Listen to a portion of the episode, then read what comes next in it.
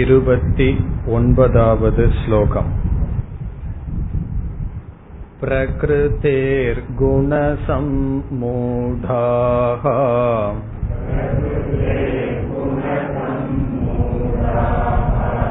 सज्जन्ते गुणकर्मसु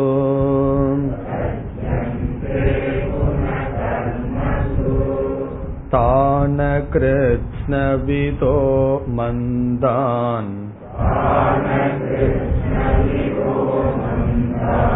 कृत्स्नविन्न विचालयेत्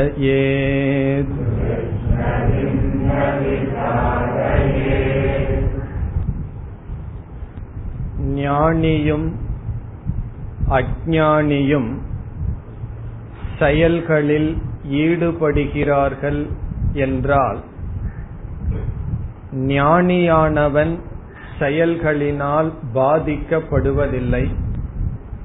அஜானியானவன் செயலினால் பாதிக்கப்படுகின்றான். எப்படி என்ற கேள்வி வரும்பொழுது பகவான் பதில் கூறுகின்றார். குணா குணேஷு வர்த்தந்தே இதி மத்வா ந சஜ்ஜதே. ஞானியானவன் குணங்கள் குணங்களை நோக்கி செல்கின்றன. அதாவது உடல் மனம் இந்திரியங்கள் அதனிடமிருந்து அதே தன்மையுடைய இந்த பிரபஞ்சத்தை நோக்கி செல்கின்றன. நான் இவைகளில் சம்பந்தப்பட்டவன் அல்ல என்று பிரித்துக் கொள்கின்றான். ஆனால் அஜானியோ அகங்கார விமூடாத்மா என்று பகவான் கூறி அகங்காரத்தினால் ஷரீரத்தை தான் என்று நினைத்து கர்த்தாவாக போக்தாவாக இருக்கின்றான் என்று பதிலளித்தார். பிறகு அதே கருத்தை இருபத்தி ஒன்பதாவது ஸ்லோகத்திலும் கூறுகின்றார். பிரகிருத்தேகே குணசம் மூடாகா. பிரகிருத்தியினுடைய குணத்தினால் மோகத்தை அடைந்தவர்கள். பிரகிருத்தியினுடைய குணமானது மூன்று சத்துவம் ரஜஸ் தமஸ் என்கின்ற மூன்று குணங்கள். ஒவ்வொரு குணமும் எப்படி பந்தப்படுத்துகின்றது என்றெல்லாம் பிறகு பகவான் கூறுவார்.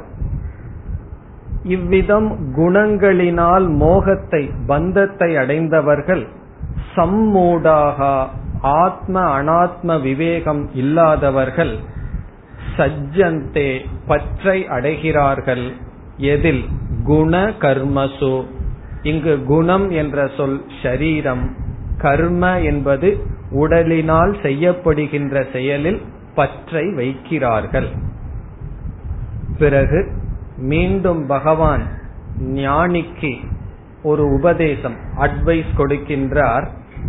தான் அகிருத்னவிதக முழுமையை அறியாதவர்களை அப்படிப்பட்டவர்களிடம் மந்தான் அப்படிப்பட்ட மந்த புத்தி உடையவர்களை கிருத்னவித் என்றால் ஞானி ந விசாலையே அவர்களுடைய புத்தியை சாலனம் அசைவு செய்யக்கூடாது.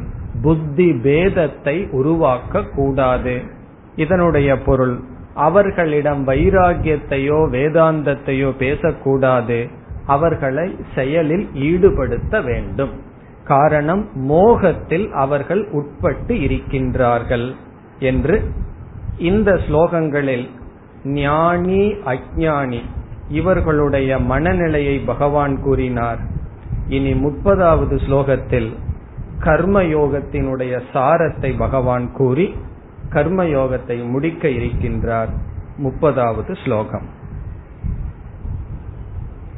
मयि सर्वाणि कर्माणि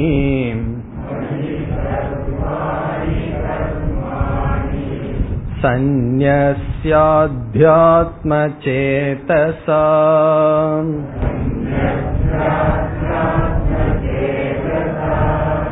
निराशीर्निर्ममो भूत्वा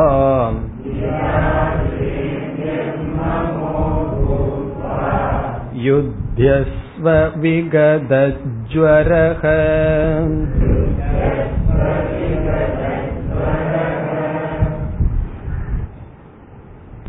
இந்த ஸ்லோகத்தில் கர்மயோகத்தினுடைய சாரத்தை பகவான் கூறுகின்றார்.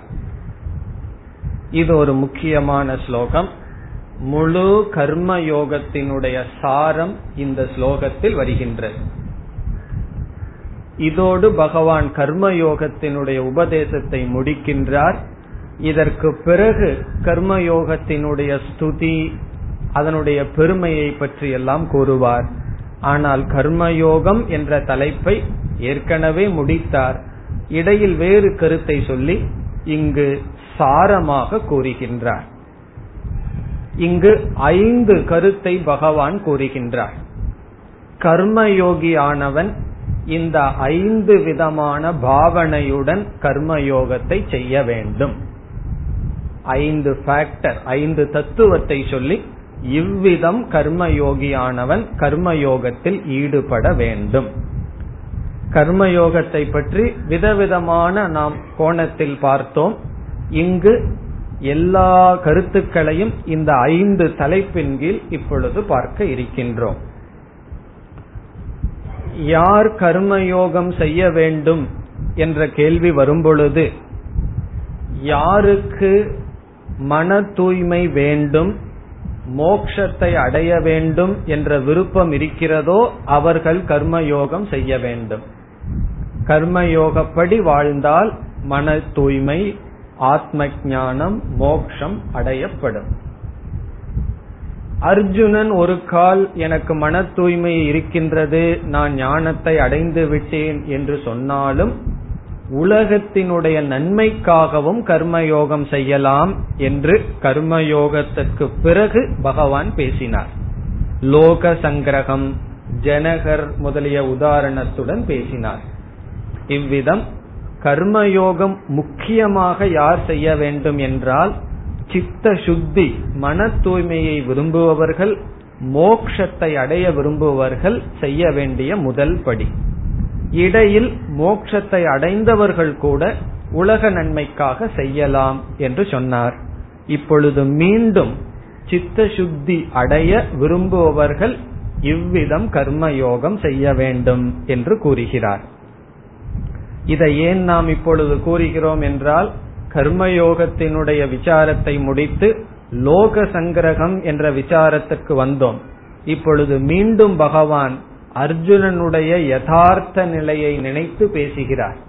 அர்ஜுனன் வந்து ஞானின்னு ஏற்றுக்கொண்டார். அது அபியுபேத்தியவாதம். நீ ஞானி என்று ஏற்றுக்கொண்டாலும் நீ உன்னுடைய கடமையை செய்ய வேண்டும் என்பதற்காக சொன்னார். ஆனால் அர்ஜுனனுடைய நிலை என்ன? அவனுடைய மன தூய்மைக்கு கடமையை செய்ய வேண்டும். எப்படி கடமையை செய்ய வேண்டும்? என்னென்ன நிபந்தனையுடன் கர்மயோகத்தை செய்ய வேண்டும்? இதில் ஐந்து கருத்துக்கள் ஒவ்வொன்றாக இப்பொழுது பார்ப்போம். முதலில் மயி சர்வாணி கர்மாணி சந்நியசிய அதையை விட்டு விட்டு அதற்கு அடுத்த சொல்லை எடுத்துக்கொள்வோம். அத்தியாத்ம சேதசா என்பது முதல் நிபந்தனை. முதல் வரியில் கடைசி சொல். அத்தியாத்ம சேதசா இங்கு அத்தியாத்ம சேதசா என்பதனுடைய சாரம் விவேகக அறிவு. அறிவுடன் என்பதுதான் இதனுடைய சாரம். இங்கு சேதக சேதஸ் என்றால் அறிவு ஞானம். சேதக என்றால் மனம் புத்தி என்ற ஒரு பொருள் இருக்கிறது. இந்த இடத்தில் சேதக சேதஸ் என்றால் ஞானம். ஞானம் என்றால் எதை? குறித்த ஞானம் அத்தியாத்ம ஞானம். அத்தியாத்ம என்றால் ஆத்மா சம்பந்தப்பட்ட ஆன்மீக சம்பந்தப்பட்ட அத்தியாத்மத்தை பற்றிய ஞானத்துடன் என்பது பொருள். இதனுடைய சாரம் என்ன? விவேகத்துடன் கர்ம யோகத்தில் ஒருவன் ஈடுபட வேண்டும். என்ன விவேகம்? ஏற்கனவே கர்மயோகத்தை பற்றி என்னெல்லாம் பகவான் உபதேசம் செய்தாரோ அந்த விவேகத்துடன் கர்மயோகத்தை செய்ய வேண்டும் என்பதுதான் சாரம். நாம் அதை ஞாபகப்படுத்தி கொண்டால் என்ன விவேகத்துடன் கர்மயோகம் செய்ய வேண்டும்? பல விவேகம் விசாரம் செய்யப்பட்டது. எந்த ஒரு செயலுமே நம்மை பந்தப்படுத்தாது. செயலுக்கு பின் இருக்கின்ற பாவனை தான் நம்மை பந்தப்படுத்தும். ஒரு செயல் நமக்கு பாபத்தையோ புண்ணியத்தையோ கொடுக்காது. செயலுக்கு பின் இருக்கின்ற பாவனை தான் பாவத்தையோ புண்ணியத்தையோ கொடுக்கும் என்ற முதல் விவேகம் செய்தோம். எப்படி? ஒரு திருடனுடைய கையில் ஒருவன் இறக்கின்றான் ஒரு டாக்டருடைய கையில் ஒருவன் இறக்கின்றான். ஆனால் டாக்டருக்கு புண்ணியம் வருகின்றது திருடனுக்கு பாபம் வருகின்றது. இதிலிருந்து செயல் பாபமோ புண்ணியமோ நிர்ணயிக்காது. செயலுக்கு பின் இருக்கின்ற பாவனை அது சூக்ஷ்மம். அந்த சூக்ஷ்மமான பாவனை பாப புண்ணியத்தை நிர்ணயிக்கும்.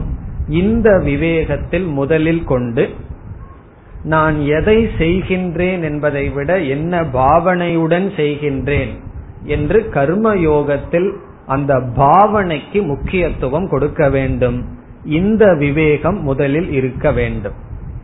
இரண்டாவது கர்மயோகப்படி வாழ்ந்தால்தான் வாழ்க்கையானது சரியாக அமையும் உலக சக்கரமானது நடைபெறும். ஆகவே இது என்னுடைய கடமை கர்த்தவ்யம் என்ற புத்தி இது என்னால் செய்யப்பட்டாக வேண்டும் என்ற புத்தி தேவை. எதையுமே நான் இலவசமாக அனுபவிக்க கூடாது எதை நான் அடைந்தாலும் அதற்கு தகுந்த ஒன்று என்னிடமிருந்து செல்ல வேண்டும். இப்படிப்பட்ட புத்தி பிறகு ஈஸ்வரன் கர்ம பலத்தை கொடுப்பவர் இப்படிப்பட்ட கர்ம யோகம் சம்பந்தமான ஆஸ்திக்ய புத்தியுடன் கர்ம யோகத்தில் ஈடுபட வேண்டும். அது முதல் நிபந்தனையாக பகவான் கூறுகிறார். இங்கு பகவான் சாரமாக பேசுகிறார். அத்தியாத்ம சேதசா என்பதிலிருந்து கர்மயோகம் செய்ய வேண்டும் என்றால் என்னென்ன அறிவு ஒருவனுக்கு கர்மயோகத்தை பற்றி இருக்க வேண்டுமோ அந்த அறிவுடன் செயலில் ஒருவன் ஈடுபட வேண்டும். இதில் முக்கியம் என்னவென்றால் எதை செய்கின்றோம் என்பதை விட எப்படி செய்கின்றோம் என்பது கர்மயோகம் ஆகிறது ஆகவே அந்த ஞானத்துடன் ஒருவன் கர்மயோக வாழ்க்கையில் ஈடுபட வேண்டும். இந்த விவேகத்தை இப்பொழுது நாம் விளக்குவதில்லை. காரணம் என்ன? ஏற்கனவே பார்த்த கருத்தினுடைய சாரம்தான் இங்கு பகவான் விவேகம் என்று சொல்கின்றார். இப்ப விவேக புத்தியுடன் ஒருவன் கர்ம யோகத்தில் ஈடுபட வேண்டும். அத்தியாத்ம சேதசா. இது முதல் நிபந்தனை. இனி இரண்டாவது நிபந்தனை முதல் வரி மயி சர்வாணி கர்மாணி சந்நியசிய அது இரண்டாவது நிபந்தனை. அதனுடைய சாரம் ஈஸ்வர அர்ப்பணம். ஈஸ்வர அர்ப்பணம். இறைவனுக்கு சமர்ப்பித்தல். அது இரண்டாவதாக பகவான் பேசுகின்றார். மயி என்றால் என்னிடத்தில்.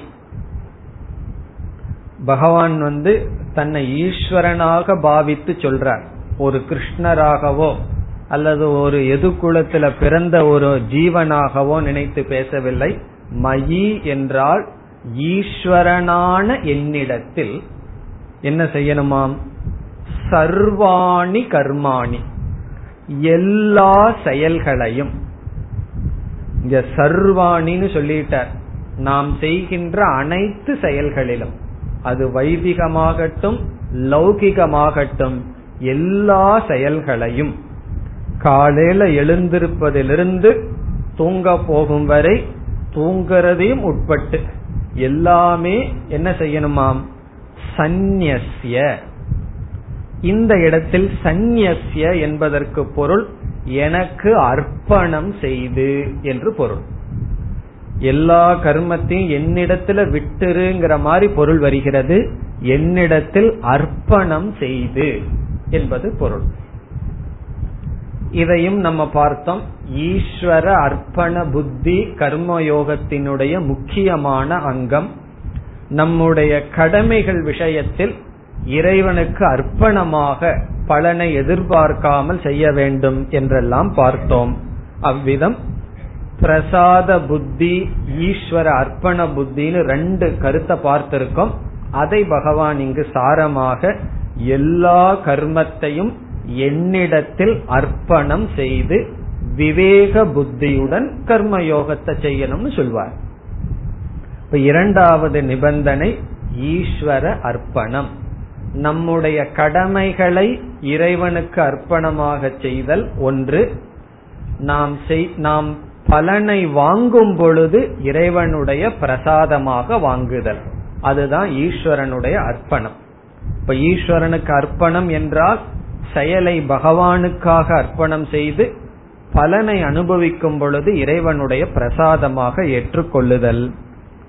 இனி மூன்றாவது நிபந்தனை இரண்டாவது வரியில் நிராசீகி.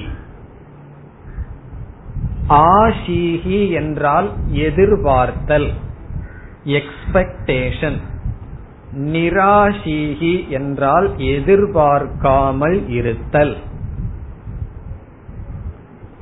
எதிர்பார்க்காமல் இருத்தல்னா எதை எதிர்பார்க்காமல் இருத்தல்? பலத்தை எதிர்பார்க்காமல் இருத்தல். இது மூன்றாவது நிபந்தனை. எல்லாமே நாம் பார்த்த கருத்துதான். பலனை எதிர்பார்க்காமல் இருத்தல். இதை எப்படி நாம பார்த்தோம்? நம்முடைய கடமைகளிலிருந்து வருகின்ற உரிமைகளை தியாகம் செய்தல்னு பார்த்தோம். நாம ஒரு கடமையை செய்தால் நம்முடைய கடமையினால் ஒருவன் பயனடைந்திருப்பான். அவனிடம் உரிமையை எதிர்பார்ப்போம் அதை தியாகம் செய்தல். என்னுடைய கடமையை நான் செய்கின்றேன். அவனுடைய கடமையை செய்வது செய்யாதது அவனுடைய விருப்பம் என்று எதிர்பார்க்காமல் இருத்தல். நிராசீகி. பலனை எதிர்பார்க்காமல் கடமையை செய்தல். ஆசைப்பட்டு ஏதாவது காமிய கர்மம் செய்தா பலனை எதிர்பார்க்கலாம். அதுல தப்பில்லைன்னு பார்த்தோம். அப்பொழுது பலனை இறைவனுடைய பிரசாதமாக பெற்றுக்கொள்ள வேண்டும்னு பார்த்தோம். நம்முடைய கடமைகளில் பலனை எதிர்பார்க்க கூடாது ஒரு இடத்துல சங்கரர் சொல்றார் அவர் எவ்வளவு எக்ஸ்டென்ட் போக முடியுமோ அவ்வளவு எக்ஸ்டென்ட் போய் சொல்றார். சித்த சுத்தி வேணும்னு கூட பலன் எதிர்பார்க்க கூடாதான் எனக்கு சித்த சுத்தியை கொடுக்கறது கொடுக்காததும் கூட உன்னுடைய இஷ்டம். நான் உனக்காக கர்மத்தை செய்கிறேங்கிற அளவு நமக்கு பலனில் விருப்பம் இருக்க கூடாது என்று கூறுகின்றார். அது நிராசீகி. இனி நான்காவது நிர்மமக பூத்வா. நிர்மமக என்றால் மமகாரத்தை துறந்து. பூத்வா என்றால் அவ்விதம் ஆகி. மமகாரத்தை தியாகம் செய்து. மமகாரம் என்றால் என்ன? என்னுடையது என்று நினைக்கின்ற பாவனைக்கு மமகாரம். சமஸ்கிருதத்தில் மம என்றால் என்னுடையது மமகாரக என்றால் என்னுடையது என்கின்ற பாவனை. நிர்மமக என்றால் அந்த மமகாரம் அற்றவனாக. என்னுடையது என்னுடையது என்று எதையும் சொல்லாதேங்கிறார். பொருளை கையாளலாம். எவ்வளவு தூரம் பொருள்கள் என்னுடையது என்னுடையனு சொல்றமோ அவ்வளவு தூரம் நமக்கு துக்கம். ஆகவே நிர்மமக என்று சொல்றார். மமகாரம் ரெண்டு விஷயத்தில் இருக்கும். ஒன்று வெளியே உள்ள மனிதர்கள். இவர்கள் என்னை சார்ந்தவர்கள் என்று மமகாரம். பிறகு பொருள்கள் மீது மமகாரம்.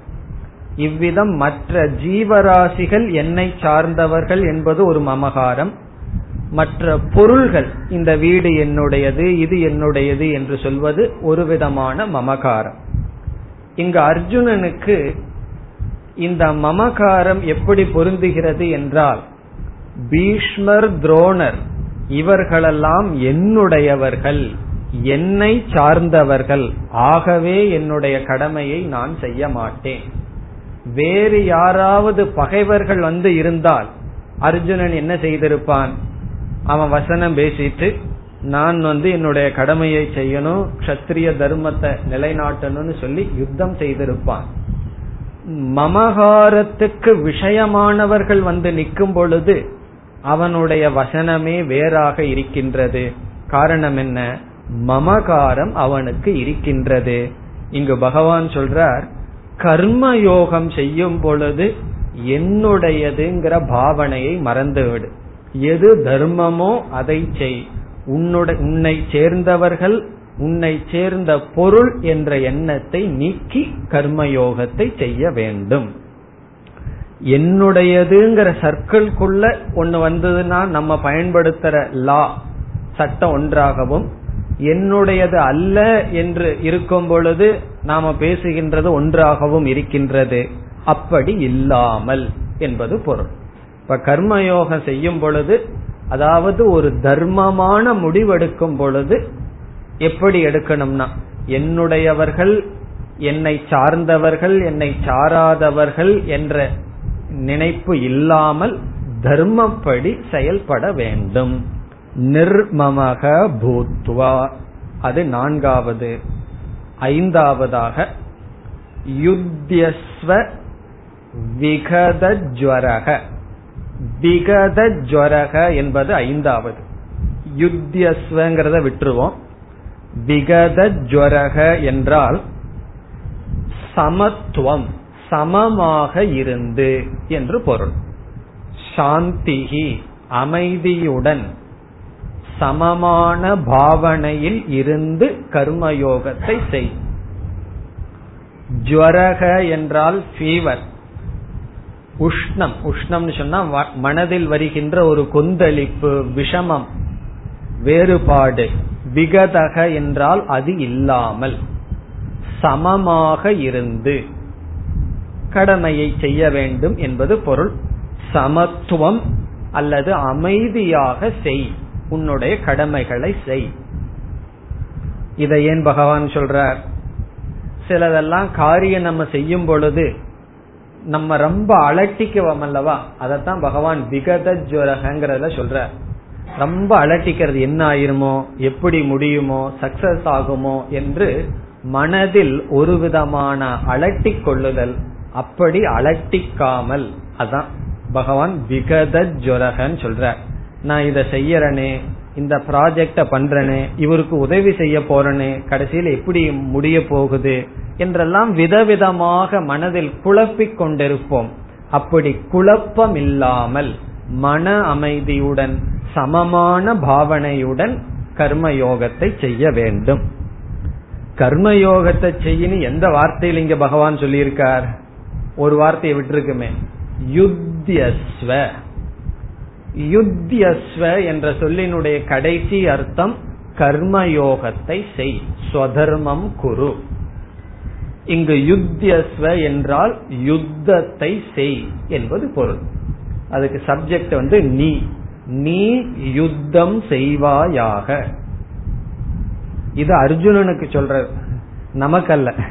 நமக்கு வந்து யுத்தம் வந்து வேண்டாம். நம்ம என்ன பண்ணணும்னா ஸ்வதர்மம் குரு.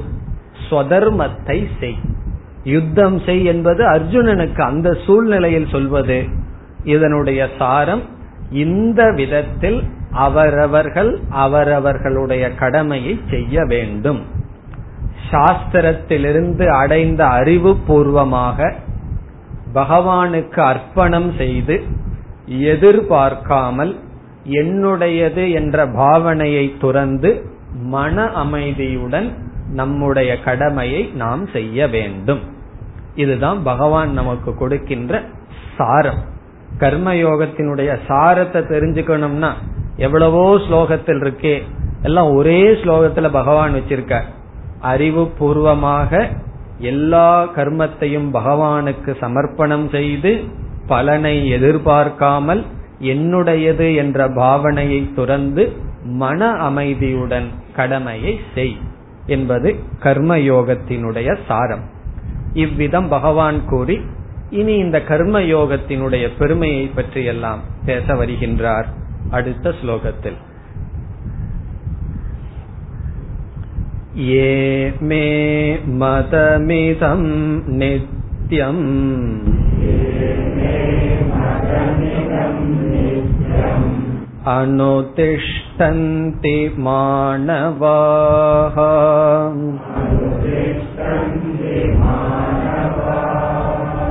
श्रद्धावन्तो न सूयन्तः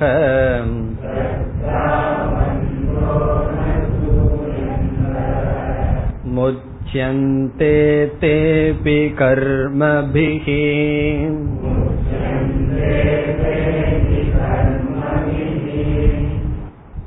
இந்த ஸ்லோகத்திலும் அடுத்த ஸ்லோகத்திலும் பகவான் கர்மயோகத்தினுடைய மேன்மையை கூறுகின்றார். இந்த கர்மயோகத்தை அனுஷ்டானம் செய்வதனுடைய பலன் இந்த ஸ்லோகத்திலும். கர்மயோகப்படி வாழாதவர்களுடைய நிலை அடுத்த ஸ்லோகத்திலும் பேசுகின்றார். இப்படி பலனை கூறுவது கர்மயோகத்தினுடைய பெருமை ஆகின்றது கர்மயோக ஸ்துதி. எப்படி ஸ்துதி செய்கிறார் என்று பார்க்கலாம். ஏ என்றால் எவர்கள்? எந்த மனிதர்கள்? ஏ. மே மதம். மே என்பது பகவானை சொல்கின்றார் என்னுடைய. மே என்றால் என்னுடைய மதம். மதம் என்பது கர்மயோகம். நான் வகுத்து கொடுத்த இந்த கர்மயோக வாழ்க்கை முறை. மதம் என்றால் கருத்து. என்னுடைய கருத்து நான் வழிவகுத்து கொடுத்தது. எது என்றால் இதம். இதம் என்றால் இது இந்த உபதேசம். இப்ப இதம் மே மதம். இந்த என்னுடைய மதத்தை. இதனுடைய பொருள் என்ன? இங்கு பகவான் சொல்றார் இப்படியெல்லாம் கர்மயோகப்படி ஒருவன் வாழணும் சொல்றமே இதெல்லாம் எதற்கு? இதனால என்ன பலன்? இப்படியெல்லாம் வாழணுங்கிறது ஏன்? மிருகங்களை போல நினைச்சதுபடி வாழலாமே. இப்படித்தான் வாழ வேண்டும்ங்கிற நெறி எதற்கு? அப்படி அந்த நெறி இருந்தால் பகவானுடைய கற்பனையில பேசி இருக்கின்றாரே நாம் ஏன் பின்பற்ற வேண்டும் இப்படி நினைக்காமல்?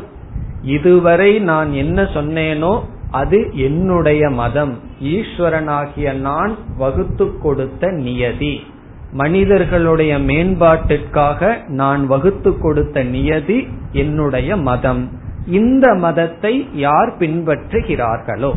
இங்கு மதம் என்றால் பகவானுடைய உபதேசம். இந்த வாழ்க்கை முறையை யார் பின்பற்றுகிறார்களோ அவர்களுக்கு இந்த பலன் சொல்ல போகின்றார். இதுவரை நாம் கேட்டது என்ன? பகவானுடைய குரல் பகவானுடைய உபதேசம். இப்ப பகவான் வந்து பேச மாட்டேங்கிறாரே பகவான் இருக்கிறது எனக்கு தெரியலையேன்னு சொன்னா வேதம் கீதை பகவானுடைய சொல். இப்ப பகவானுடைய குரலை கேட்கணும்னு என்ன பண்ணணும்? வேதத்தையும் கீதையும் படித்தால் அது பகவானுடைய உபதேசம். அதனால பகவான் வந்து எங்கேயோ ஒளிஞ்சிட்டு இருக்காருன்னு அர்த்தம் இல்ல. நமக்கு கொடுத்துள்ள இந்த உபதேசம். அத பகவானே சொல்றார். இது என்னுடைய மதம். நான் வழிவகுத்து கொடுத்ததுதான் கர்மயோக வாழ்க்கை. இதை யார் பின்பற்றுகிறார்களோ? அத சொல்றார். நித்தியம் அனுதிஷ்டந்தி. நித்தியம் என்றால் எப்பொழுதும் அனுதிஷ்டந்தி பின்பற்றுகிறார்களோ? யார் மாணவாகா? மனிதர்கள். என்ன கர்ம யோகத்தை ஆடு மாடெல்லாம் பின்பற்றாதே. நம்ம தானே பின்பற்றணும். பின்பற்றினால் நம்மனாலதான் பின்பற்ற முடியும். ஆகவே மாணவாகான்னு சொல்லிடுறார். இல்லைன்னா ஜெந்துன்னு சொல்லியிருப்பார். மாணவாகன மனிதர்கள். மனித எந்த மனிதர்கள்? ஏ மாணவாகா எந்த மனிதர்கள்? நித்தியம் அனுதிஷ்டந்தி. நானும் கர்மயோகம் பண்றனே எப்பாவது ஒரு நாள் பண்றனேன்னா கிடையாது. நித்தியம் முழுமையாக எப்பொழுதும். அதாவது தர்மத்தை நம்ம எடுத்துட்டோம் அப்படின்னா முழுமையா எடுத்துக்கணும். எப்பெல்லாம் சௌகரியமோ அப்பெல்லாம் தர்மம் பேசுறது. எப்பெல்லாம் சௌகரியம் இல்லையோ அப்பெல்லாம் அட்ஜஸ்ட் பண்ணி போய்கிறது அதெல்லாம் கிடையாதுங்கிற நித்தியம். எப்பொழுதும் கமிட்டட் டு தர்மா. தர்மத்தை பின்பற்றியவர்கள். எது என்ன தர்மம் எது ஏதோ ரிஷிகளுக்கு வேற வேலை இல்லைன்னு எழுதி வச்ச தர்மம் அல்ல. என்னுடைய மதம்னு சொல்லி பகவான் சொல்றார். இது வந்து கற்பனை அல்ல. அல்லது பயனற்றது அல்ல நானே வகுத்து கொடுத்த ஈஸ்வரனாகிய என்னால் வகுத்து கொடுத்த இந்த மதத்தை இந்த உபதேசத்தை எப்பொழுதும் யார் பின்பற்றுகிறார்களோ இனி அவர்கள் எப்படிப்பட்டவர்கள் அல்லது எப்படிப்பட்டவர்களாக பின்பற்ற வேண்டும்? ஸ்ரத்தாவந்தக. இரண்டாவது வரியில் ஸ்ரத்தாவந்தக என்றால் ஸ்ரத்தையுடன் நம்பிக்கையுடன். ஸ்ரத்தாவந்தக. ஸ்ரத்தை ரொம்ப முக்கியம். அடுத்த அத்தியாயத்துல பார்க்க போறோம். ஸ்ரத்தாவான் லபதே ஞானம்னு பகவான் சொல்ல போறார். ஸ்ரத்தையுடையவன் தான் ஞானத்தடைவான். அங்கெல்லாம் ஸ்ரத்தையினுடைய மேன்மையை விளக்கமாக பார்க்கலாம். இங்கு ஸ்ரத்தைனா பகவானுடைய உபதேசத்தில் முழு நம்பிக்கை உடையவர்கள். பகவான் சொல்றது முழுமையாக உண்மை என்று நம்புபவர்கள். அப்படி நம்பிக்கையுடன் கர்ம யோகத்தை யார் பின்பற்றுகிறார்களோ? சில பேர் சந்தேகமா பின்பற்றி பார்ப்பார்கள். பார்ப்போமே ஒர்க் ஆகுதா இல்லையான்னு டெஸ்ட் பண்ணலாமேன்னு சொல்லி. இந்த மருந்து சாப்பிடுற மாதிரி. அலோபதி சாப்பிட்டு சரியில்லைன்னா சரி ஹோமியோபதின்னு தான் ட்ரை பண்ணி பாத்துருவோமே அப்படின்னு ட்ரை பண்ணி பாக்கிற மாதிரி எல்லாம் பார்க்க வேண்டாம். முழுமையா நம்பிக்கையாக இதை யார் பின்பற்றுகிறார்களோ என்று சொல்ற. ஸ்ரத்தை ரொம்ப முக்கியம். பகவான் அடையிறதுக்கு பாலமாக அமைவது ஸ்ரத்தை அந்த நம்பிக்கை. இந்த நம்பிக்கையுடன் யார் பின்பற்றுகிறார்களோ? பிறகு இனி ஒரு குணத்தையும் சொல்றார். அனசூயந்தக. அசூயா அசூயா என்றால் என்ன? தோஷ ஆவிஷ்கரணம். மற்றவர்களை குறை கூறுகின்ற பாவனைக்கு சமஸ்கிருதத்தில் அசூயா என்று சொல்லப்படுகிறது. அசூயா என்றால் தோஷ ஆவிஷ்கரணம். ஆவிஷ்கரணம்னா அதை வெளிப்படுத்துவது. தோஷத்தை மற்றவர்களுடைய குறையை எடுத்து வெளிப்படுத்துவது. மற்றவர்களுடைய குறையை அதிகமாக பேசுவது. ஏதோ கொஞ்சம் இருந்ததுன்னா அதை என்ன பண்ணிடுறான்? அது அப்படியே பெருசா பேசுவது. நம்ம கிட்ட இருக்கிற குறைய என்ன பண்றதுன்னா அது அப்படியே குறைச்சிக்கிறது. இந்த கான்வெக்ஸ் லென்ஸ் கான்வெக்ஸ் ரெண்டு லென்ஸ் இருக்கு தெரியுமோ? ஒரு லென்ஸ்ல பார்த்தா சின்னது பெருசா தெரியும். இனி ஒரு லென்ஸ்ல பார்த்தா பெருசு சின்னதா தெரியும். நம்ம என்ன பண்ணுவோம் தெரியுமோ? மற்றவர்களுடைய குறைய பெருசா பாக்கிறது நம்மளுடைய குறைய பார்க்கும்போது லென்ஸை மாற்றிக்கிறது. அப்படியே சின்னதா பார்க்கிறது. அந்த குணத்துக்கு தான் அசூயா என்று சொல்வது. அந்த அசூயை இல்லாதவர்கள் அனசூயந்தக. குறை கூறாதவர்கள். மற்றவர்களுடைய குறையை மற்றவர்களுடைய குறை இருக்கே அது அவர் திருந்தனுங்கிறதுக்காக அட்வைஸ் பண்றது அதெல்லாம் வேற. ஆனா அதை சொல்றதுலயே இவருக்கு ஒரு சந்தோஷம். அப்படி மற்றவர்களுடைய குறை கூறி சந்தோஷம் அடையாதவர்கள். நம்ம வந்து மௌன விரதம் எடுக்கணும்னு பெரிய விரதம் எல்லாம் எடுக்க வேண்டாம். இந்த ஒரு விரதம் எடுத்துக்குவோம். என்ன விரதம்? மற்றவர்களை நான் குறை கூறுவதில்லை அப்படின்னு நாளை காலையில நீங்க எடுத்துட்டீங்கன்னா விரதம். நீங்கன்னு சொல்ல வேண்டாம். யாரோ எடுத்துட்டாங்கன்னு வச்சுக்குவோமே. அவர் பேசுற பேச்சுல தொண்ணூறு சதவீதம் இருக்காது பேச முடியாது. காரணம் என்ன தெரியுமோ? நம்ம பேசுற பேச்ச ஒரு ஒரு டேப் ரெக்கார்டர் மாதிரி ஏதாவது ஒன்ன வச்சு ரெக்கார்ட் பண்ணி வச்சுக்கோன்னு வச்சுக்கோமே நம்ம காலையிலிருந்து சாயந்தரத்து வரைக்கும் பேசுறதெல்லாம் ரெக்கார்டு பண்ணி அதை பிளே பண்ணி பார்த்தோம்னா அதுல நைன்டி பர்சன்ட் மற்றவர்களுடைய குறை நம்முடைய பெருமை இருக்கோ இல்லையோ. நம்மகிட்ட பெருமை இருக்கோ இல்லையோ இல்லாதது இருக்கிறது போல இருந்தாலும் பெருசாக இருந்து கொண்டு இருக்கும் நம்மை அறியாமல் இது நம்மிடம் இருக்கின்ற தோஷம் அது இல்லாதவர்கள் சொல்றார். அனசூயந்தக. இந்த இடத்துல குறிப்பா பகவானுடைய உபதேசத்தில் குறை கூறாதவர்கள். இந்த குணம் நம்மிடம் இருந்து அப்படியே மறைஞ்சு போகணும். மற்றவர்களை குறை கூறுகின்ற பழக்கம் நம்மிடமிருந்து செல்ல வேண்டும். நம்மிடமிருந்து குறிப்பா செல்லணும். காரணம் என்ன? கீதை படிக்கிறதுக்கு முதல் குவாலிபிகேஷன் என்ன?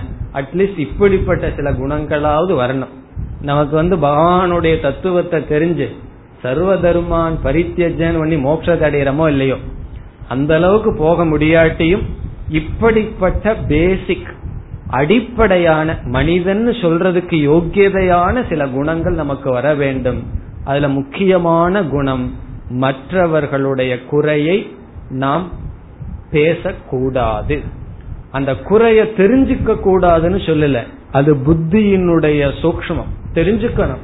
ஒரு இடத்துல என்ன குறை இருக்கு என்ன நிறை இருக்குன்னு தெரிந்து கொள்ள வேண்டும். ஆனால் அதை வெளிப்படுத்தி கொண்டு இருக்கக்கூடாது. அதை பேசி அதில் சுகத்தை அனுபவித்துக் கொண்டு இருக்கக்கூடாது. அப்படி இல்லாதவர்கள். இங்கு பகவானுடைய உபதேசத்தில் குறை சொல்லாதவர்கள் அல்லது யாரிடமும் குறையை பற்றி பேசாதவர்கள் அனசூயந்தக. இப்படிப்பட்டவர்களுடைய நிலை என்னன்னு பகவான் சொல்றார். இவர்கள் என்ன ஆவார்களாம்? முச்சியந்தே விடுதலை அடைகிறார்கள். தேபி என்றால் அவர்களும் முச்சியந்தே விடுதலை அடைகிறார்கள். விடுதலை அடைகிறார்கள்னா எதிலிருந்து விடுதலை அடைகிறார்கள்? கடைசி சொல் கர்மபிகி என்றால் கர்ம பந்தத்திலிருந்து. கர்மபிகி கர்ம பந்தத்திலிருந்து விடுதலை அடைகிறார்கள். இங்கு கர்ம பந்தம் என்றால் தர்ம அதர்ம ரூப பாப புண்ணியத்திலிருந்து விடுதலை அடைகிறார்கள். பாப புண்ணியத்திலிருந்து விடுதலை அடைந்து மோக்ஷத்தை அடைகிறார்கள். யார் இப்படிப்பட்டவர்கள்? ஸ்ரத்தையுடன் குறை கூறாத மனதுடன் என்னுடைய இந்த உயர்ந்த தத்துவத்தை உபதேசத்தை எப்பொழுதும் யார் பின்பற்றுகிறார்களோ அந்த மனிதர்கள் மோக்ஷத்தை அடைகிறார்கள். இது கர்மயோகத்தினுடைய பெருமை. என்ன பெருமை? கர்மயோகம்ங்கிறது முதல் படி. மோக்ஷங்கிற கடைசி படிக்கு கடைசி ஸ்தானத்திற்கு முதல் படி கர்மயோகம். இந்த கர்மயோகம் ஒருவனை முக்தியில் அழைத்து சென்று விடும் என்று பகவான் இங்கு கூறுகிறார். இந்த கர்மயோகம்ங்கிற பாதையில காலை எடுத்து வச்சுட்டோம் அப்படின்னா அது நம்ம எரியாம எங்க எடுத்து செல்லும்? முக்தி வரை அது எடுத்து செல்லும் எப்படி படிப்படியா எடுத்து செல்லும்ங்கிறதெல்லாம் நாம் பிறகு பார்க்கலாம் இனி அடுத்த ஸ்லோகத்துல விபரீதமா சொல்றார் இந்த கர்ம யோகத்தை நான் வகுத்து கொடுத்த வாழ்க்கையை ஒருவன் பின்பற்றவில்லை என்றால் அவனுக்கு என்ன ஆகும்னு சொல்லணுமே அதை பகவான் கூறுகிறார் ये त्वेतदभ्यसूयन्तः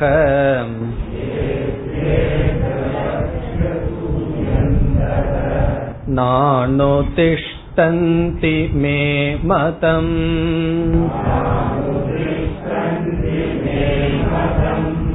सर्वज्ञानविमूढांस्तान्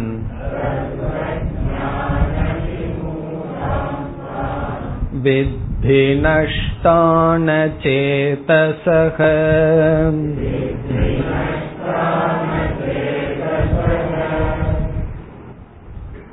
கர்மயோக வாழ்க்கையை வாழாதவர்களுடைய நிலை இங்கு கூறப்படுகிறது. முதல் சொல் ஏ எவர்கள்? து என்றால் முன் சொன்ன மனிதர்களை காட்டிலும் வேறுபட்டவர்கள். எப்படிப்பட்டவர்கள்? ஏதத் என்றால் இந்த உபதேசத்தை என்னுடைய இந்த மதத்தை இந்த உபதேசத்தை. ஏதத்ங்கிற சொல் மே மதம்ங்கிற சொல்லோட சேர்த்தி கொள்ள வேண்டும். அது எங்க இருக்கு மே மதம்.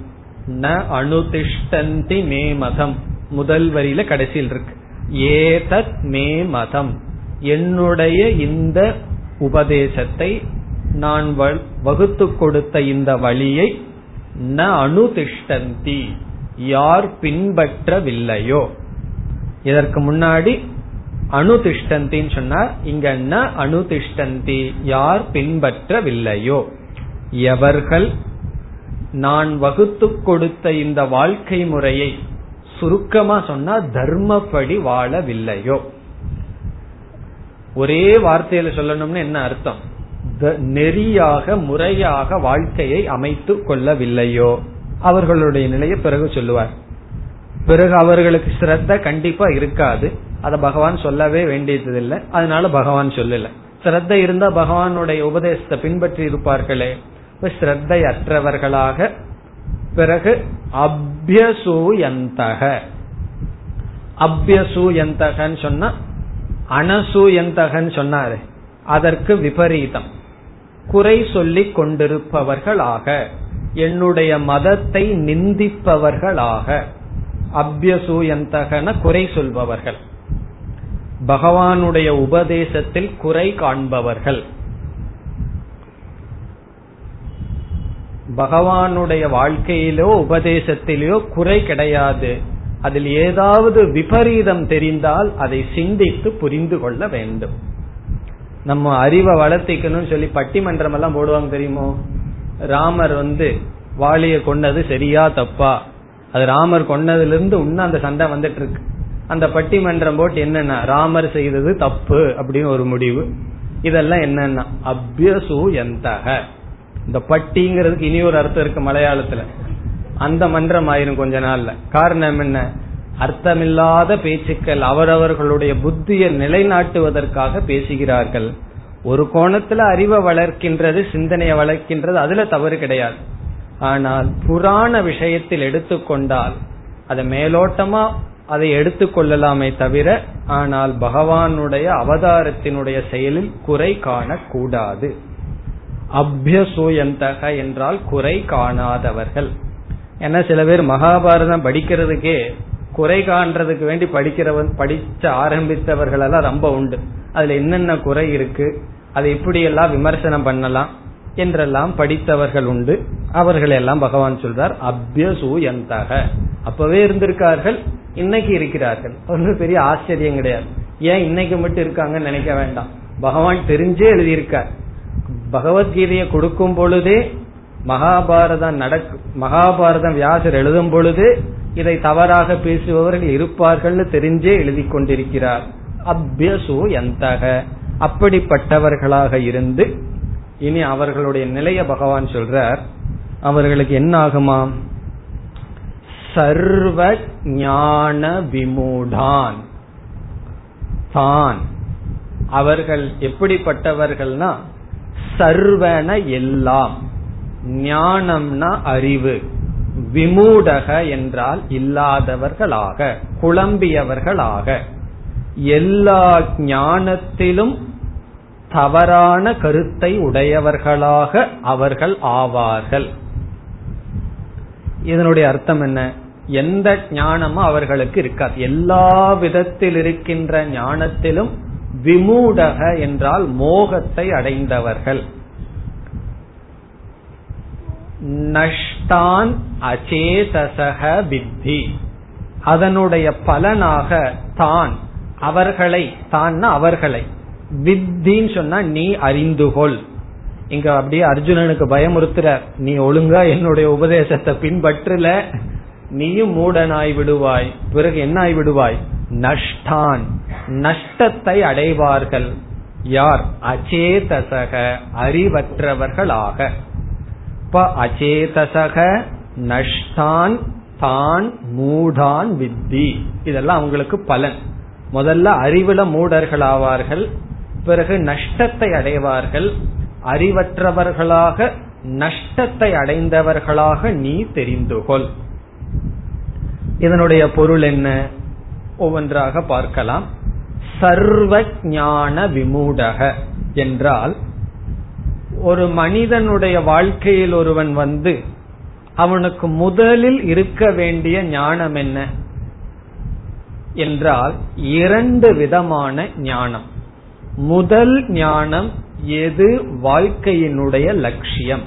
அதான் நம்ம வாழ்க்கையில் இருக்க வேண்டிய முதல் அறிவு. இரண்டாவது அறிவு என்ன? இதுதான் லட்சியம் என்று தெரிந்தால் அந்த லட்சியத்தை அடைய இதுதான் பாதை என்று தெரிய வேண்டும். அது இரண்டாவது ஞானம். இந்த ரெண்டு ஞானமும் அவர்களுக்கு இருக்காதுன்னு சொல்றார் பகவான். இதுதான் அடைய வேண்டியது என்ற ஞானம் இதை அடைய இதுதான் மார்க்கம் என்கின்ற ஞானம். ஆகவே புருஷார்த்த புருஷார்த்த சாதன ஞானம். புருஷார்த்தம்னா என்ன? நம்முடைய கோல் அடைய வேண்டியது. அதற்கான சாதனை இந்த ரெண்டு ஞானம் நமக்கு தேவை. இந்த இரண்டும் அவர்களுக்கு இருக்காது. அப்ப என்ன இருக்குன்னா வாழ்க்கையில எது லட்சியம் அல்லையோ அது அவர்களுக்கு லட்சியம் ஆயிரும் லட்சியம் இல்லாதது லட்சியம் லட்சியமாயிட்ட எப்படி இருக்குன்னா அதை அடைஞ்சதற்கு பிறகு எங்க இருப்போம்? அதே இடத்துலதான் இருப்போம். எப்படின்னா இந்த ஒரு படகுல அமர்ந்து கொண்டு அந்த நங்கூரத்தை போட்டுட்டு பயணத்தை ஆரம்பிச்சோம்னா எப்படி இருக்கும்? எவ்வளவு தூரம் நம்ம போயிட்டு இருப்போம்? அது ராமகிருஷ்ணர் சொல்லுவார் இரவு நேரத்துல கடல் நடு கடலுக்குள்ள போலான்னு சொல்லி போய் மீன் பிடிக்கணுமே ஒரு அரை மணி நேரம் ஒரு மணி நேரம் போனாத்தான் மீன் பிடிக்க முடியும். அந்த நங்கூரத்தை எடுக்காம அதுல உட்கார்ந்துட்டு அதுல அலைகள் அடிச்சிட்டு இருக்குமே இவன் பாட்டுக்கு துடுப்ப போட்டுட்டு இருந்திருக்கான். அரை மணி நேரம் ஒரு மணி நேரம் ஓடியாச்சு. அது என்ன அந்த அலைகள்னால போயிட்டு இருக்கிற மாதிரி ஒரு ஃபீலிங் இருந்துட்டே இருக்கும். நம்ம சும்மா இருக்கிற மாதிரி இருக்காது ஏதோ பயணம் பண்ற மாதிரி தெரிஞ்சிருக்கும். அதுக்கப்புறம் திரும்பி பார்த்த எங்க இருக்கோம்னா அதே இடத்துல இருந்துட்டு இருக்கோம். அப்படி இவர்கள் எடுத்துக்கொண்ட லட்சியம் எப்படி இருக்கும்னா முன்னேற்றம் இல்லாத அவர்களுடைய வாழ்க்கை. அந்த நிலையை அடைந்து விடுவார்கள். இந்த ஞானமெல்லாம் தான் கர்மயோகத்தினுடைய பலன். தர்மப்படி வாழ்ந்தா உனக்கு என்ன கிடைக்கும் உனக்கு என்ன கிடைக்கும்னு சொல்லுவார்கள். என்ன கிடைக்கும்னா எதை அடையணுங்கிற புத்தி கிடைக்கும் அதை அடையறதுக்கான மார்க்கம் நமக்கு கிடைக்கும். அதுதான் கர்மயோகத்தினுடைய பலன். நேர்மையா வாழ்ந்து தர்மமா வாழ்ந்து என்ன பலன் என்ன பலன்னு கேட்பார்கள். சில பேர் என்ன சொல்லுவார்கள்?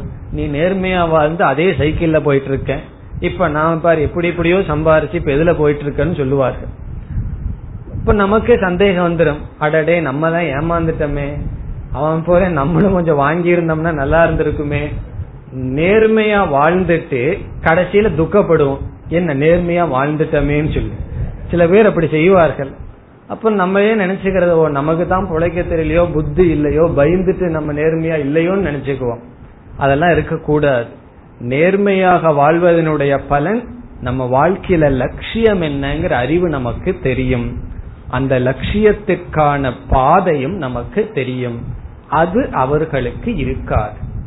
சர்வ ஞான விமூடான் தான் வித்தி. அப்படி நீ அவர்களை அறிந்து கொள். பிறகு நஷ்டான் அப்படின்னு சொல்றார். இங்க என்னத்தை நஷ்டம் பண்ணிருக்கான்னா அவனுடைய ஜீவிதமே வாழ்க்கை வேஸ்ட் தான். நஷ்டம்னா நஷ்டமாயிருக்கு. என்னத்தை நஷ்டம் பண்ணிருக்கான் அவனுடைய வாழ்க்கை காலத்தை நஷ்டம் செய்துள்ளான். அவனுடைய வாழ்க்கையையே நாசப்படுத்தி விட்டான். வாழ்க்கையில எதை அடைஞ்சாலும் நம்ம ஈட்டிடலாம். கொஞ்சம் பணம் போச்சுன்னா வந்துடும் கொஞ்ச நாள்ல. வேற என்ன போனாலும் அடைஞ்சிடலாம். ஆனா காலத்தை மட்டும் விட்டு விட்டால் என்ன பண்ண முடியாது? அதை அடைய முடியாது. அவர்களுடைய ஜீவிதமே நஷ்டமானது. வியாபாரத்துல லாப நஷ்ட கணக்க போட்டுட்டு எப்படி எப்படியோ வாழ்ந்து லாபம்னு சொல்லுவான். ஆனா பகவான் சொல்றாரு உன்னுடைய வாழ்க்கையே நஷ்டம். உன்னுடைய வியாபாரத்துல லாபம். ஆனால் லைஃப்ல நஷ்டம். காரணம் என்ன? அதர்மம்ங்கிற அக்கௌண்ட் ஏறிட்டே போயிட்டு இருக்குன்னு சொல்றாரு பகவான். நஷ்டான் அச்சேதசக. அறிவற்றவர்களாக வாழ்க்கையில் நஷ்டத்தை அடைந்தவர்களாக தெரிந்துகொள். இது ரொம்ப முக்கியம். ஏன்னா சில பேர் வந்து தர்மமா இருந்தே தான் நஷ்டத்தை அடைஞ்சிட்டதாக நினைச்சிட்டு இருப்பார்கள். சில கஷ்டங்கள் வந்திருக்கும். அது நஷ்டம் அல்ல நேர்மையா வாழ்ந்தா ஹரிச்சந்திரன் வந்து உண்மை பேசணும்னு ஒரே ஒரு விரதம் எடுத்துட்டான். எவ்வளவு கஷ்டம். நம்ம அவனை நினைச்சு பரிதாபப்படுவோம். என்ன மாதிரி உனக்கு இருக்க தெரியலையே. இருந்து இருந்து இருந்தா இவ்வளவு கஷ்டப்பட வேண்டியது இல்லையே நம்ம நினைப்போம். அப்படி கிடையாது. அதனுடைய பலன் அதை அனுபவிச்சா தான் தெரியும். அதனாலதான் அந்யோன்ய ஆசிரியமா இருக்கு. தர்மத்தினுடைய பலன் அனுபவிக்காத வரைக்கும் தெரியறதில்லை ஆகவே என்ன செய்யறோம்? தர்மத்தினுடைய மேன்மை நமக்கு தெரிவதில்லை. இங்கு பகவான் சொல்றார் என்னுடைய முறைப்படி உபதேசத்தப்படி வாழாதவர்கள் தான் நஷ்டத்தை அடைகிறார்கள். மற்றவர்களுடைய கண்ணில் அவர்களுடைய கண்ணில் ஏதோ லாபத்தை சம்பாரிச்சு வாழ்க்கையில முன்னேறியது போல் தெரியலாம் ஆனால் இல்லை என்பது பகவானுடைய கருத்து இனி அடுத்த ஸ்லோகம் सदृशं चेष्टते स्वस्याः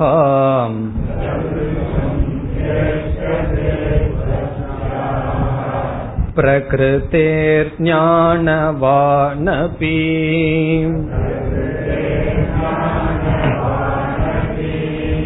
प्रकृतिं यान्ति भूतानि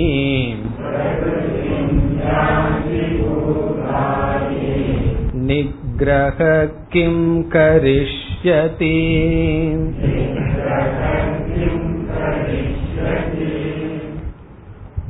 இந்த இரண்டு ஸ்லோகங்களில் முப்பத்தி மூன்று முப்பத்தி நான்கு இந்த இரண்டு ஸ்லோகங்களில் பகவான் என்ன கருத்தை சொல்கிறார் என்றால் ஏன் எல்லோருமே கர்மயோக வாழ்க்கை வாழ்வதில்லை? அந்த கேள்விக்கு பதில் வருகிறது. எல்லா எல்லா மனிதர்களும் என்ன காரணத்தினால் கர்மயோகப்படி வாழ்க்கை வாழ்வதில்லை? இந்த சந்தேகம் நமக்கு வரலாம் அல்லவா? பகவான் இவ்வளவு அழகா மார்க்கத்தை அமைச்சு கொடுத்திருக்கார். அப்படி இருக்கும் பொழுது ஏன் பகவானுடைய தர்மப்படி தர்ம வாழ்க்கையில் எல்லோரும் வருவதில்லை? மிக குறைவானவர்கள் தான் தர்மப்படி இருக்கிறார்கள். கர்மயோக வாழ்க்கை வாழ்பவர்கள் குறைவாக இருக்கிறார்கள். ஏன் எல்லா மனிதர்களும் வாழவில்லை என்ற கேள்விக்கு பதில் அல்லது மனிதர்கள் விதவிதமாக வாழ்கிறார்களே அதற்கு என்ன காரணம்? விதவிதமான பிரவൃத்திகளை நாம் பார்க்கின்றோம் அதற்கு என்ன காரணம் என்ற பதில் வருகிறது. அதைவிட இனியொரு கேள்விக்கு பதில் வருகிறது. இதுதான் செய்ய வேண்டும் என்கின்ற சூழ்நிலையில் மனிதன் அதை ஏன் செய்வதில்லை? கர்த்தவ்யம் இது பிராப்தே. எல்லாருக்கும் தெரியுது இந்த சூழ்நிலையில நான் இதத்தான் செய்யணும். இவரவர் இவர்கள் இந்தந்த கடமையை செய்ய வேண்டும் என்று தெரிகிறது. சொதர்மத்தை செய்ய வேண்டும் என்று அவர்களுக்கும் தெரியுது நமக்கும் தெரியுது. ஆனால் ஏன் செய்வதில்லை? இந்த கேள்விக்கு பதில் இந்த ஸ்லோகத்தில் வருகின்றது. இந்த ஸ்லோகத்தையும் அடுத்த ஸ்லோகத்தையும் சேர்ந்து புரிந்து கொள்ள வேண்டும். ஒரு பகுதியை புரிஞ்சுட்டோம் அப்படின்னா பாதி கிணறு தாண்டது போல. நான் கிணத்தை தாண்டணும்னு ஆரம்பிச்சு பாதி போயிட்டனே போதும் அப்படின்னா முடியுமா? அப்படி கிடையாது. பாதி போனாலும் கால்வாசி போனாலும் முக்கால்வாசி போனாலும் ஒண்ணுதான். அப்படி முழு கிணற தாண்டது போல இந்த ரெண்டு ஸ்லோகத்தும் சேர்ந்து படிக்க வேண்டும். இந்த ஒரு ஸ்லோகத்தை மட்டும் படிச்சோம்னா ஒரு பெரிய தவறான முடிவுக்கு வருவோம். அதனால அடுத்த ஸ்லோகத்தை சேர்ந்து நாம் படிக்க வேண்டும். அது எப்படின்னு சொல்லி இந்த ஒரு ஸ்லோகத்தை மட்டும் நம்ம விளக்கம் பார்க்கும்போது நமக்கே தெரிஞ்சிடும். இந்த ஸ்லோகத்தை மட்டும் சொல்லி அடுத்த கிளாஸுக்கு வராம போயிட்டா பெரிய டேஞ்சர் காரணம் என்ன? இந்த ஸ்லோகத்துடைய அர்த்தத்தை வச்சுட்டு அடுத்த கிளாஸ் புரிஞ்சுக்கல அடுத்த கிளாஸ்னா அடுத்த ஸ்லோகத்தை விட்டுட்டோம் அப்படின்னா தவறான முடிவுக்கு வந்துடுவோம் அதனால இந்த ஸ்லோகத்தினுடைய ஆழ்ந்த சஸ்பென்ஸ சொல்லாம அடுத்த கிளாஸ்லயே ரெண்டும் சேர்ந்து பார்த்துருவோம். பிறகு இதனுடைய இதுல என்ன பகவான் சொல்ல போறார் என்று இப்பொழுது சுருக்கமாக பார்க்கலாம். ரெண்டு ஸ்லோகத்தை சேர்ந்து பார்த்தால்தான் முழுமையான அறிவு நமக்கு வரும். இங்க பகவான் வந்து சில சில மனோதத்துவத்தை எல்லாம் பத்தி பேசுறார். என்ன பகவான் சொல்கின்றார்? நம்ம மூணு விதமா கேள்வி கேட்டோம். ஏன் எல்லோருமே கர்மயோகப்படி வாழ்வதில்லை? மனிதர்கள் விதவிதமாக வாழ்கிறார்கள். ஒரே போல இருக்கிறதில்லை. கேட்ட என்ன உதாரணம் சொல்லுவோம்? அஞ்சு வரலும் ஒரே மாதிரி இருக்குமா?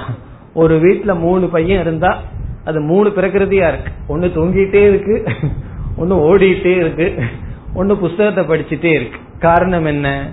ஒரே வீட்டுல பிறந்தவர்கள் தான் ஒரே சூழ்நிலை ஒரே தாய் ஒரே தந்தை. ஆனா விதவிதமான மனிதர்கள். அதற்கு என்ன காரணம்? அது இதற்கு. அதனுடைய பதில் இந்த ஸ்லோகத்தில் இருக்கிறது. பிறகு ஒவ்வொருவருடைய வாழ்க்கையில பார்க்கும் பொழுது நம்ம வீட்டிலேயே இருக்கும் பொழுது இது இவர்களால் செய்ய வேண்டும் என்று நமக்கு நல்லா தெரியும். நமக்கு விட அவர்களுக்கும் நல்லா தெரியுது. ஆனா அவர்கள் செய்வதில்லை. அது என்ன செய்கின்றது? நம்மை பாதிக்கின்றது. நம்மை சுற்றி இருப்பவர்கள் அவர்களுடைய கடமையை செய்யாத பொழுது அதை பார்த்து நம்மால் பார்த்து கொண்டே இருக்க முடிவதில்லை. மனசுல ஒரு ஆக்ரகம் வருகின்றது. இந்த ஸ்லோகத்துல பகவான் அது வரக்கூடாதுன்னு உபதேசம் செய்ய போறார். அதுக்கு காரணத்தை கொடுத்து அது இந்த அறிவுடன் அதை நீ பார்க்க வேண்டும். சூழ்நிலையை பார்க்க வேண்டும்ங்கிற அறிவை பகவான் நமக்கு கொடுக்கிறார். நம்ம எது அதிகமா நம்ம தாக்கிறது தாக்குகின்றதுன்னு சொன்னா மற்றவர்கள் அவர்களுடைய கடமையை செய்யாத பொழுது. அது நம்மோடு சம்பந்தப்பட்டவர்கள் நம்முடைய மமகார விஷயத்துக்குட்பட்டவர்கள். பக்கத்து வீட்டில் இருக்கிறவர் அவர் கடமையை செய்யலைன்னா நம்ம என்ன சொல்லுவோம்? வித்தி நஷ்டான் அச்சேதசகன் வசனம் பேசிட்டு இருப்போம். அவரெல்லாம் அப்படித்தான் அசுர பிரகிருதின்னு சொல்லிட்டு இருப்போம். ஆனா நம்ம வீட்டுக்குள்ள சொல்ல முடிய மாட்டேங்குது. காரணம் என்ன? மமகார விஷயமாக இருக்கின்றது. ஏதோ போய் வனத்துல இருந்துட்டோம்னு வச்சுக்குவோமே. நம்ம சுற்றி யாருமே இல்ல. ஏதோ குரங்கு மாடு ஆடு தான் சுத்திட்டு இருக்குன்னு சொன்னா ஒரு கஷ்டமும் கிடையாது. மனிதர்களுக்குள் வாழும் பொழுது நம்மோடு சம்பந்தப்பட்டவர்கள் அது ஆபீஸ்லயே இருக்கலாம் நமக்கு கீழ் இருக்கிறவங்களோ மேல் இருக்கிறவங்களோ அவங்க கடமையை செய்யாத பொழுது இப்படி விதவிதமான மனிதர்கள் அவர்களுடைய வாழ்க்கையிலிருந்து தவறி போகும் பொழுது நம்முடைய மனதில் என்ன ஏற்படுகிறது என்றால் நிகிரகம் செய்ய வேண்டும். நிகிரகம் சொன்னா அதை தடுக்க வேண்டும். இப்படி செய்து செய்பவர்களுடைய செயலை தடுக்க வேண்டும். அதுதான் பகவான் சொல்ற நிகிரகன்னு சொன்னா தடுப்பது அப்படி இருக்கக்கூடாதுன்னு தடை போடுவது இப்படி செய்ய வேண்டும் என்ற தூண்டுதல் நமக்கு வருகிறது. பிறகு என்ன செய்வோம்? தடுத்து பார்ப்போம். என்ன வாங்குவோம்? உதை வாங்குவோம். தடுத்து பார்த்தா அது முடியுமா? முடியாது. தோல்வியை அடைவோம். பகவானே சொல்றார் நானே முயற்சி செய்தாலும் கூட நடக்காதுன்னு சொல்றார் காரணம் என்ன? துரியோதனுடைய குணத்தை கொஞ்சம் பகவான் மாத்தி இருந்தார்னு வச்சுக்கோமே. மகாபாரதம் யுத்தமே செய்ய வேண்டிய அவசியம் இல்லை. ஆனா பகவானுக்கு எது சுலபம்? பெரிய யுத்தத்தை நடத்தி வைக்கிறது சுலபம். துரியோதனுடைய அந்த ஒரே ஒரு குணத்தை மாத்துறது கஷ்டம். அப்படி பெரிய மகாபாரதம் யுத்தமே பண்ணிடலாம் ஆனால் ஒருவருடைய குணத்தை அவர்களுடைய பிரகிருதியை மாற்ற முடியாது. இங்க ஒரு வார்த்தைய பகவான் சொல்றார் அவரவர்கள் அவரவர்களினுடைய பிரகிருதியின்படி நடந்து கொண்டு இருக்கிறார்கள் என்று சொல்லி அந்த பிரகிருதியை நிகிரகம் செய்வதனால் உனக்கோ அவர்களுக்கோ எனக்கோ ஒரு லாபமும் இல்லை அப்படின்னு சொல்ற அப்படி சொன்னதிலிருந்து சில சந்தேகம் வரலாம். பிரகிருதி என்றால் என்ன? பிரகிருதியின்படி நடத்தல் என்றால் என்ன? என்ற விளக்கமெல்லாம் நமக்கு தேவைப்படுகின்றது. அதை அடுத்த வகுப்பில் செய்யலாம். ஓம் போர் நமத